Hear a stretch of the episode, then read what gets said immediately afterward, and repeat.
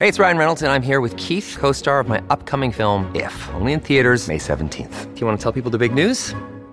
All right, I'll do it. Sign up now and you'll get unlimited for $15 a month and 6 months of Paramount Plus Essential Plan on us. MintMobile.com/switch. Upfront payment of $45 equivalent to $15 per month. Unlimited over 40 gigabytes per month. Face lower speeds. Videos at 480p. Active Mint customers by 531.24 get 6 months of Paramount Plus Essential Plan. Auto renews after 6 months. Offer ends May 31st, 2024. Separate Paramount Plus registration required. Terms and conditions apply if rated PG. Another day is here and you're ready for it. What to wear? Check. Breakfast, lunch, and dinner? Check.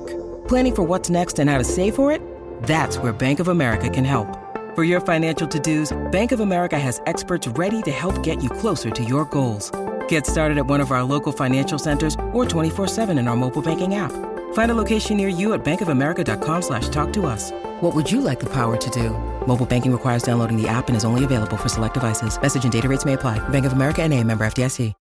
When you need mealtime inspiration, it's worth shopping Kroger, where you'll find over 30,000 mouthwatering choices that excite your inner foodie. And no matter what tasty choice you make, you'll enjoy our everyday low prices, plus extra ways to save, like digital coupons worth over $600 each week. You can also save up to $1 off per gallon at the pump with fuel points. More savings and more inspiring flavors make shopping Kroger worth it every time. Kroger, fresh for everyone. Fuel restrictions apply. Welcome to the New Books Network. Hello, everybody, and welcome back to New Books in Food, a podcast channel on New Books Network. I'm Amir Sayyad Abdi, the host of the channel. Today, I have the pleasure to talk to Professor Jonathan Morris about his book, Coffee, A Global History, which was published in 2019 by Reaction Books. Jonathan is a research professor at University of Hertfordshire. Jonathan, thanks for accepting my invitation and welcome to the show. Thanks very much. It's great to be here. I'd first like to start with a bit of background about yourself and also your research. So about myself, it kind of runs into the research. So I'm a historian, really. I grew up as a historian of modern Italy. That's what I trained as. And I started work in Italy, and one of the sort of ways that I in fact got to learn Italian was hanging around in coffee bars. Basically, I kind of learned to drink coffee in Italy. And then in the sort of the late 90s, I realized that Italian style coffee was becoming much more common as a result of the kind of the coffee shop culture in the UK. And so that started me thinking about the history of coffee. I started work originally on a project on the spread of Italian style coffee around the world that was called Cappuccino Conquests. And it became apparent to me that really to understand coffee, I had to understand the global history of coffee, that I needed to get a real understanding both of that global history of all the different elements of coffee.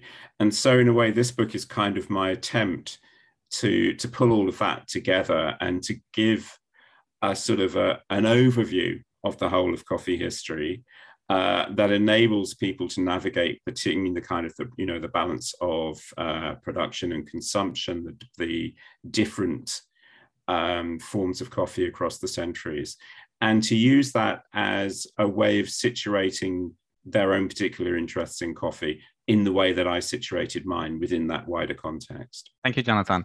And at the beginning of your book, you talk about coffee's, quote, foundation myth, and also about how for at least the first 200 years of coffee's existence, it was exclusively consumed by Muslims.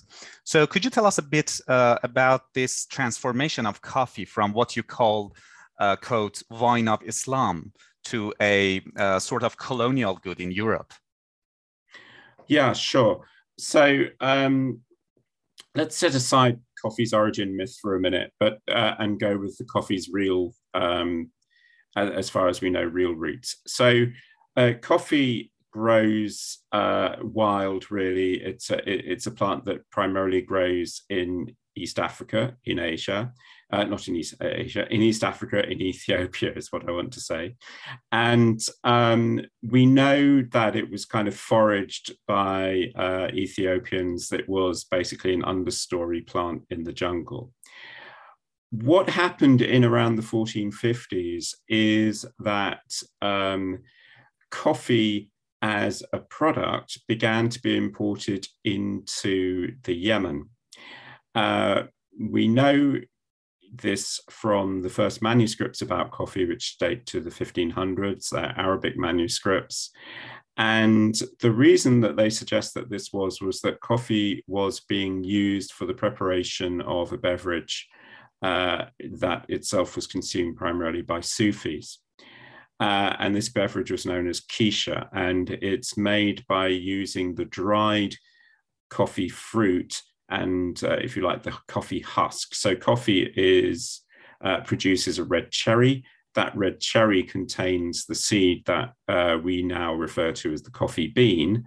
But the original consumption was of the whole cherry, dried and used to prepare this Keisha beverage. Keisha was used in ceremonies, particularly the kind of the nighttime devotions of the Sufis. The Sufis are very kind of mystic, meditative sect. And from there, it became more a social beverage, because through various different contestations, it was established that it was a legitimate beverage for Muslims to consume. And so it became possible to be a good Muslim and also drink coffee, and to consume coffee in coffee houses, therefore, which created a kind of public sphere. And for the first 200 years or so, therefore, of coffee's known history, it is in effect a Muslim beverage. During this period, it's primarily consumed around the Red Sea.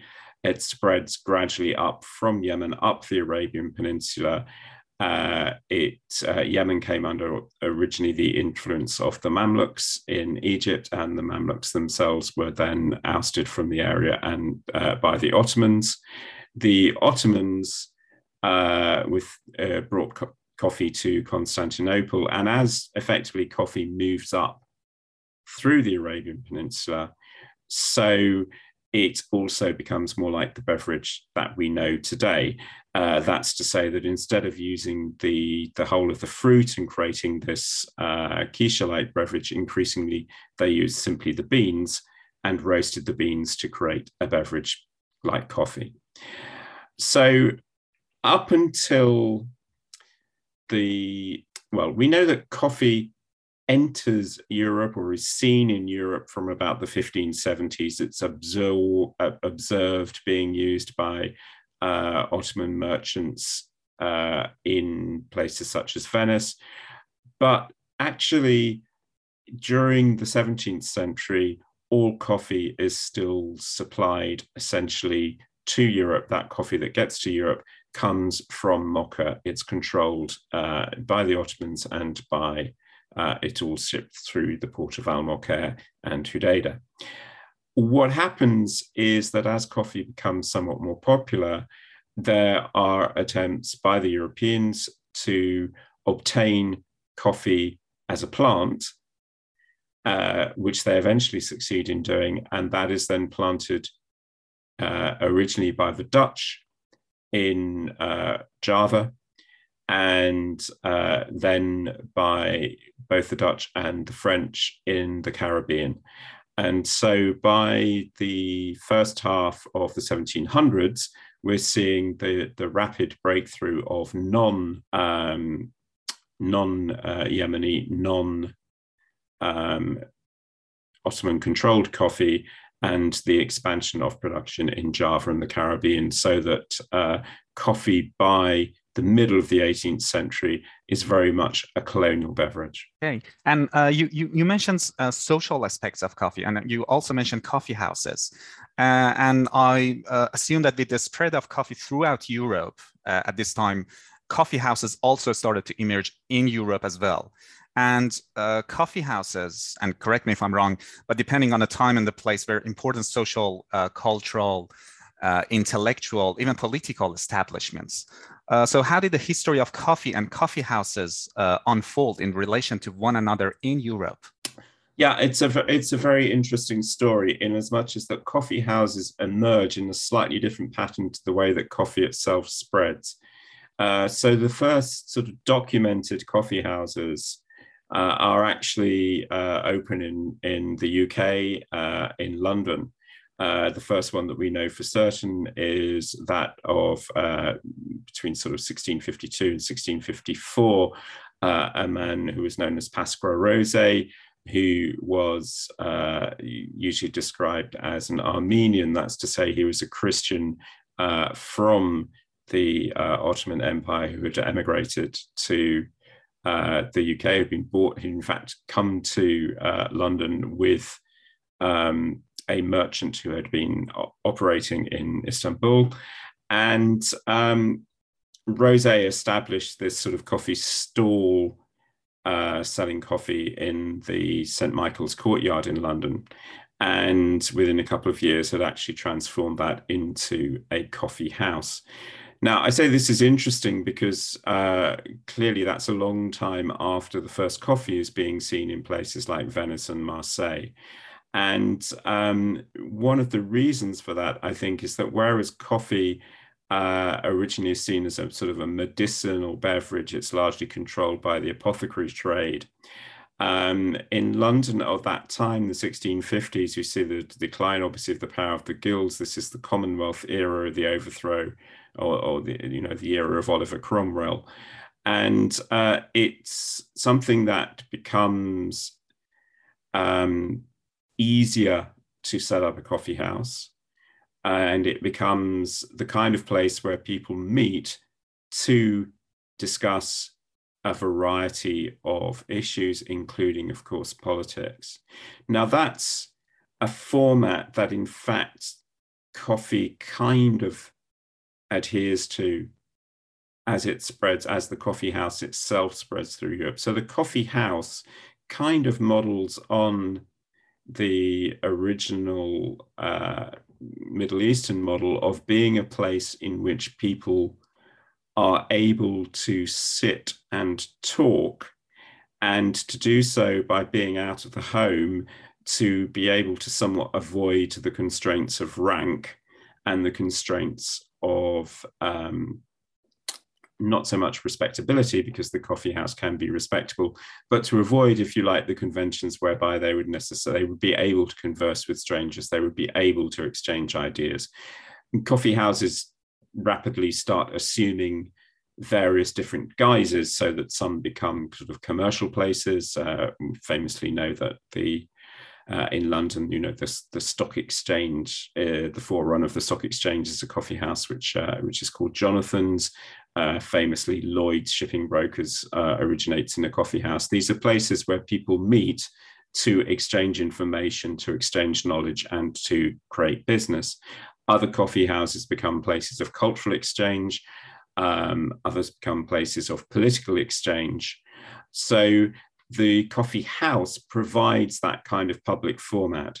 And because the sense is that coffee is a stimulant rather than a kind of mental suppressant in the way that alcohol is, coffee forms or takes a role of being seen as the kind of thing over which one could socialize and exchange ideas in that way. So that sort of notion of the coffee house as a centre for exchange and meeting place actually remains rooted for quite a long time. So you were asking about the sort of the political aspects of the coffee house. There's plenty of evidence that the French revolutionaries and French revolutionaries in the various revolutions, not just 1789 but 1848 and so forth, would meet in the coffee houses. The Italian students who were adherents to the Risorgimento in the 19th century were meeting in coffee houses. So they're seen as a focal place. And of course, they're also a place that therefore can at times appear threatening. So if we go back to the time of Charles II, immediate restoration in the UK, so back to the 1660s, Charles II twice actually wanted to close down coffee houses and had to be reminded that not only would that distress the people at large, his own supporters had used coffee houses during the period of the Civil War as a way of meeting. So I don't know if that helps you, Amir, but that's a sort of a riff on the coffee house for you there. Yes, no, it absolutely does. And is it after this period that coffee sort of becomes an industrial product, if you will? Or does that come after that? Yeah, so that's a somewhat later period. So, I mean, what I do in the book is divide coffee into 5 eras. And we talk about the wine of Islam, that first 200 years, the period of essentially coffee being what I would call a colonial good. And then there's this phase at which coffee becomes an industrial product. And it becomes an industrial product really in, I would say, from about the mid-19th century. So the origins of this certainly lie in the expansion of production and its transportation into new areas. But there's a specific context here, and that is the context of the relationship between Brazil and the United States. So Brazil, from around the 1850s, becomes the world's leading producer of coffee. And the reason, in a sense, for that is that by increasing its output, which Brazil is able to do as it pushes out what it calls the coffee frontier, so as colonial settlers essentially move further and further into the interior, creating new coffee plantations. They're matched by what is going on primarily in the United States, where you're getting the growth of a much bigger market for coffee, driven by the application of more industrial processes to coffee. So although until this point, coffee has been largely roasted in the home, for example. So you buy your coffee, what we call green, you just buy the beans, and individuals are roasting it. What happens in this period is the rise of industrial roasting, the rise, if you like, of coffee roasting on its own as an industry, so that in the grocery stores, rather than having the purchases of green coffee, now people are purchasing packaged coffee, pre-roasted coffee. And that becomes a market that can be expanded as production is expanded and the price through volume can be held low. Now, there are further aspects to that to do, particularly with the way that, well, first of all, in Brazil, in the way that labor is structured. The labor force in Brazil is originally a labor force of enslaved people, but actually the big expansion of Brazil as a producing area takes place subsequent to that, in the sense that most of the labor is provided by a new sort of emigre labour force that's imported from Europe under sort of conditions of what we might call not quite indentured labour, but debt labour, so that you are transported out, you are given a period in which you work on a plantation but have your own small area, and you have to pay off the debt through your wages to the plantation of your transport. The result is, again, so low labour costs, therefore low price, therefore the ability with that low cost coffee to continue to grow the market in America. And of course, America has that great expansion in population in the later 19th century. And that creates that mass market that drives the industrialization of coffee. And there is instant coffee in all this. I mean, when does instant coffee come into being, Jonathan? Okay, so instant coffee is a slightly later development. Instant coffee is really the outcome. So there are all kinds of things that are known as instant coffee. We know that there was something that was called instant coffee in the First World War, supplied to American troops. But the reality is that the first instant coffee that becomes a kind of a well-known product comes around just around the time of the Second World War. And there's a very specific context to this. We talked about Brazil and the way that Brazil expanded production.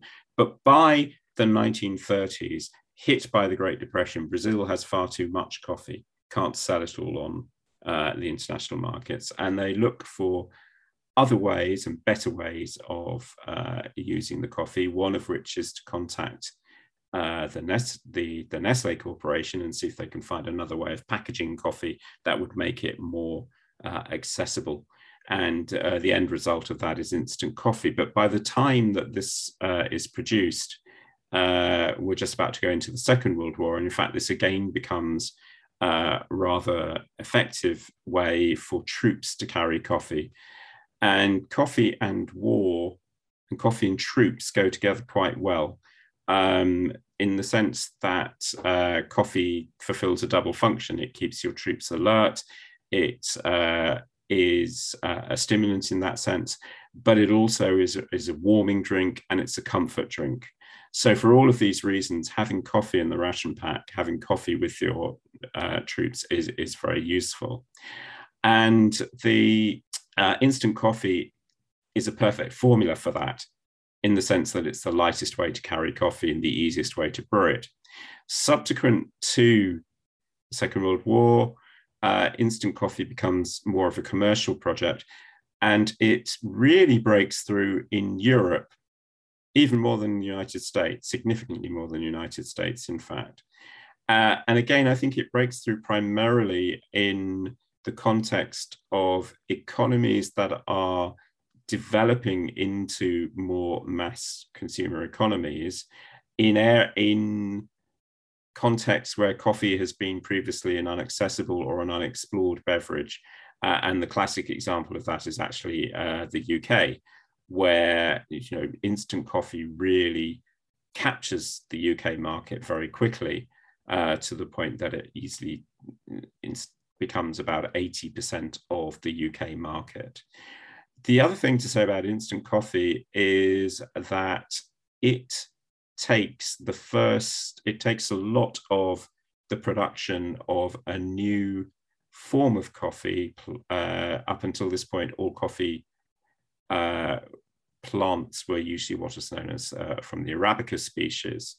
There is a new coffee plant called a Robusta that whose growth again spreads substantively really in the immediate post-Second World War period, usually connected actually to the plantation of coffee, both the replantation of coffee in East Asia and in Africa.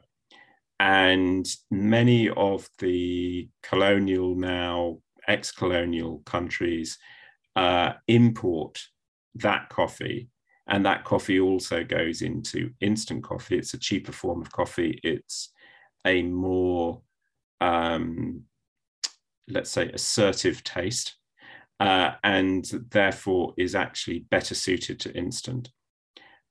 So you see this kind of nexus of things going together there. Robusta on the one hand, convenience on the other, growth of the market, coming together to make instant coffee quite a powerful product, a powerful player. That's fascinating, Jonathan. Thank you. And there's a term that we often hear when talking about coffee culture, especially nowadays, and you actually talk about this in your book, and that's third wave coffee. So what does third wave coffee actually mean? I'm laughing, Amir, because I'm trying to write an article about that right now. So third wave coffee. So the theory of third wave is roughly this, which is that the growth of mass commodity coffee provoked a reaction, and that reaction was known as the specialty coffee movement. And this really goes back, I guess, to about the 70s in the United States, where some smaller coffee roasters and producers were keen that effectively they saw the ever cheapening of the quality of coffee produced by the mass roasters, and figured that the only way to compete was actually to prove, to kind of position coffee as a premium good against that, so that rather than try to compete on price with these roasters, they would compete on quality. And the movement kind of began with these sort of pioneer people, but very soon they moved from selling coffee, effectively coffee beans for the home, to preparing coffee in coffee shops as basically espresso beverages. So this is the kind of the Starbucks model, if you like. And this became known as the second wave. So this is the a new wave of coffee that I would say basically repositions coffee as a premium good and as a lifestyle good. So that kind of transforms things in the 1980s.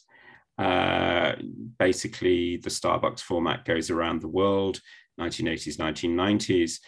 By the 2000s, many of those people who were the kind of the original specialty pioneers and those who were attracted to those elements of the specialty movement were reacting against the way that the coffee shop chains had kind of turned that into another business format.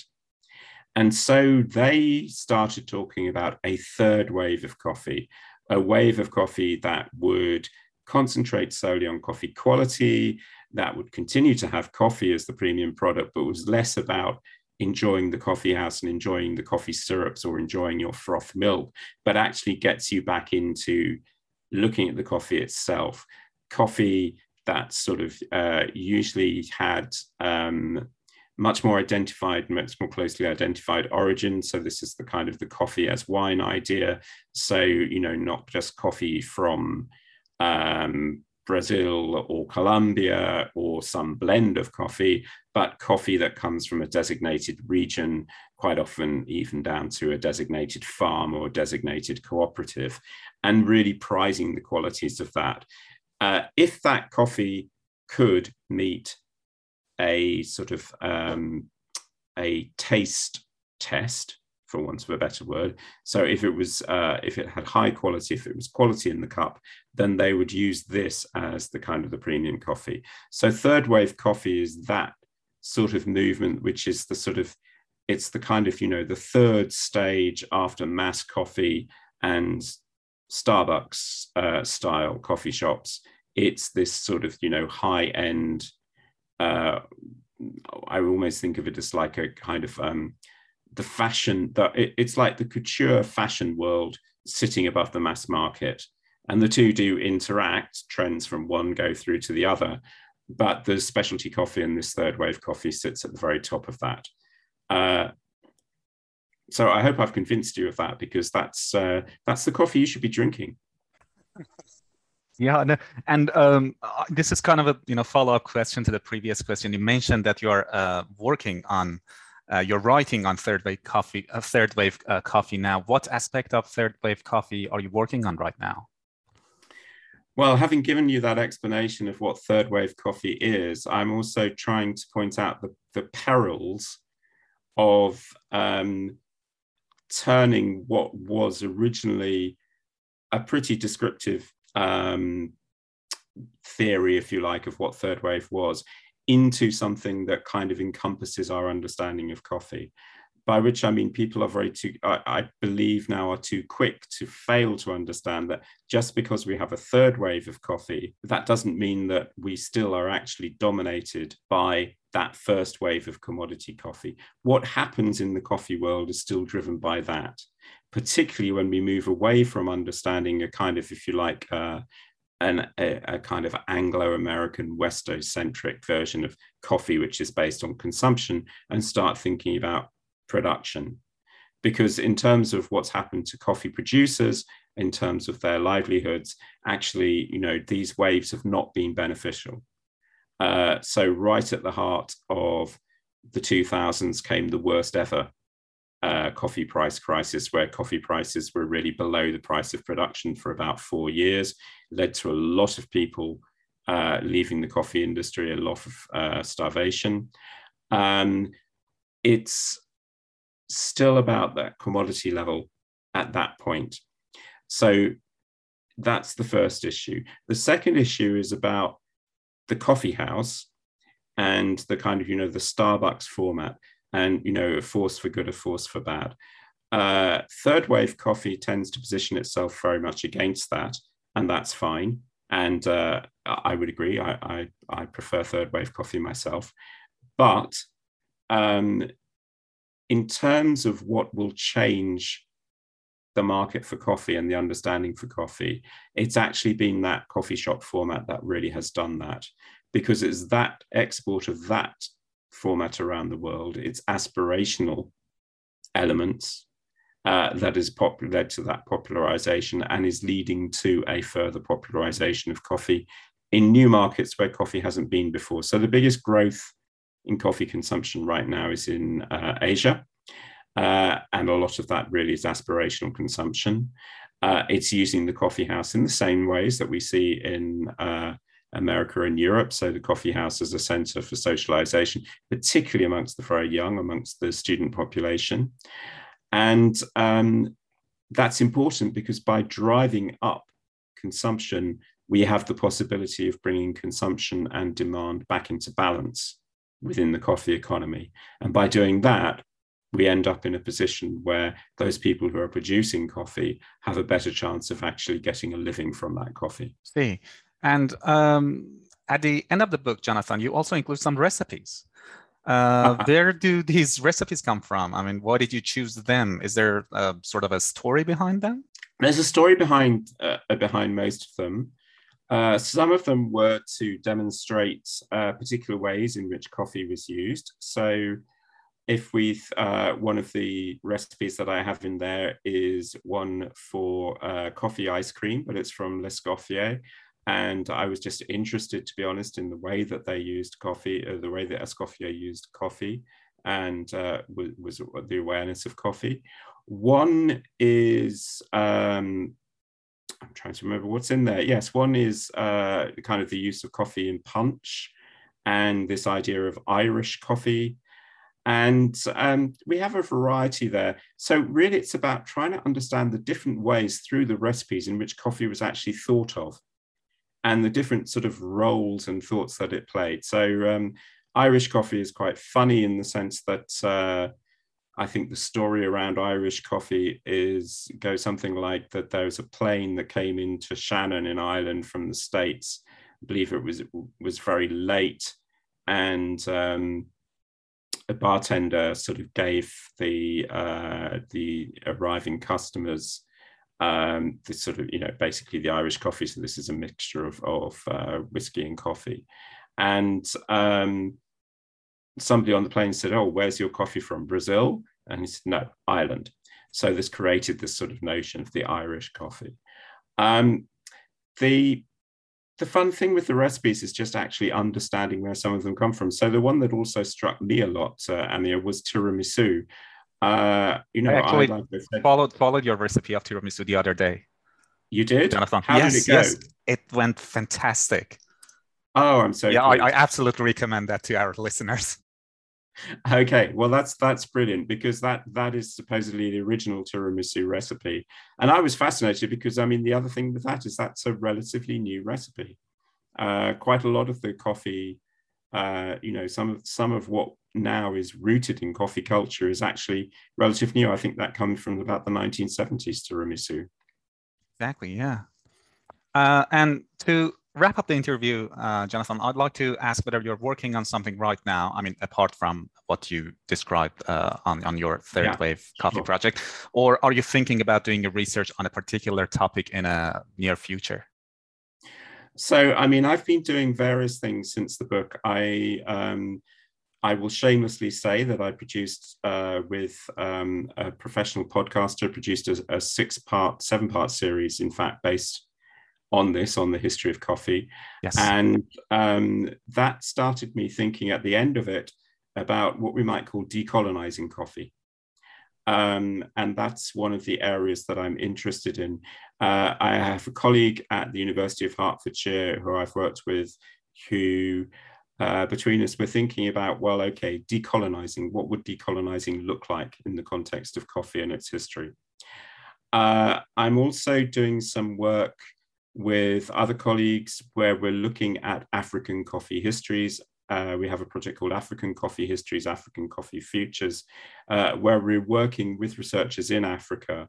And our interest is, in a sense, about, well, what happens when you try and write a narrative of the history of coffee from below in Africa, not from above, but from below. And could that also transform, in a sense, the African consumers' notions of coffee?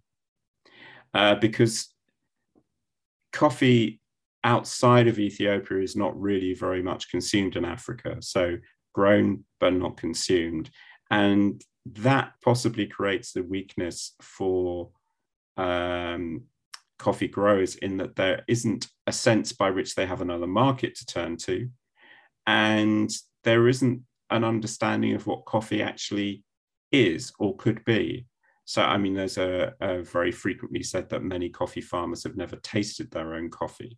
Well, part of that is obviously about the understanding of what that coffee is and about the whole ways that it came into being. So I'm interested in that, and working with our researchers. We're working with researchers in Uganda and Rwanda at the moment, putting together some projects on that.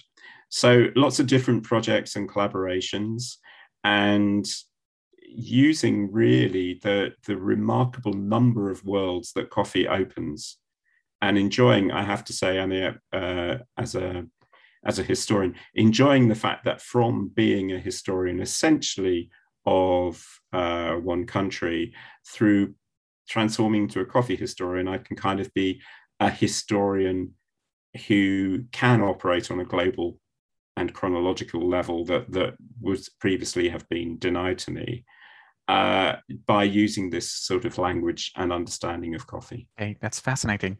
And do you have any further comments? Anything you want to add, Jonathan? Just that I really hope that listeners will go and listen also to my, if they're interested, first of all, obviously, do look up the podcast. Just look for a History of Coffee podcast series and put my name to that, and they'll find it. Okay, and I'm going to put a link in the description of this podcast. Yes. Yeah. Thanks again for talking to me, Jonathan. It was a pleasure talking to you and learning more about your fascinating book and also your fascinating future research. Thank you very much, Amir. It's been a pleasure.